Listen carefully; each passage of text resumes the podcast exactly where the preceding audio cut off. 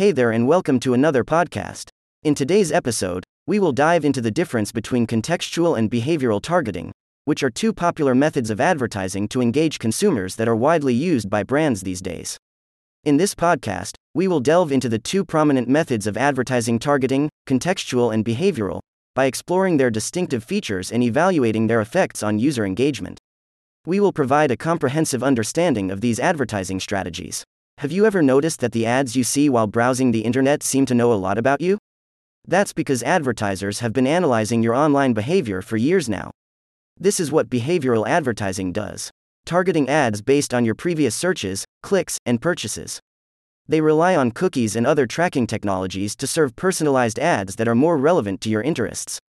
Enters contextual targeting. With contextual targeting, ads are triggered based on the context of the content consumed at that moment, rather than your past behavior. This approach eliminates the dependency on cookies, making it a more privacy conscious option. Not just this, but it allows brands to place ads in a safe and suitable environment.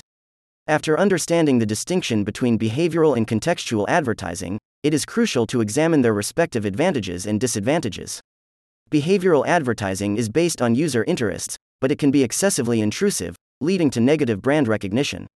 In contrast, contextual advertising generates positive brand recognition by targeting users when they are most active.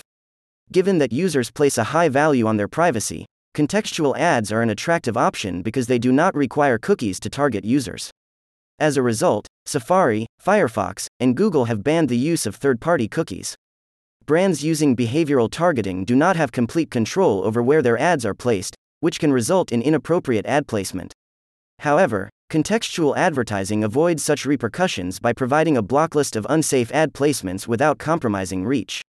Additionally, it guarantees brand suitability through text and semantic analysis. That's it for today's episode. We hope this podcast has provided you with valuable insights into the world of advertising. Keeping the rapidly growing advertising landscape, we believe contextual advertising will help brands gain higher ROI. If you have any questions or comments, hit us up on our website www.silverpush.co, our social media channels. We're always happy to chat.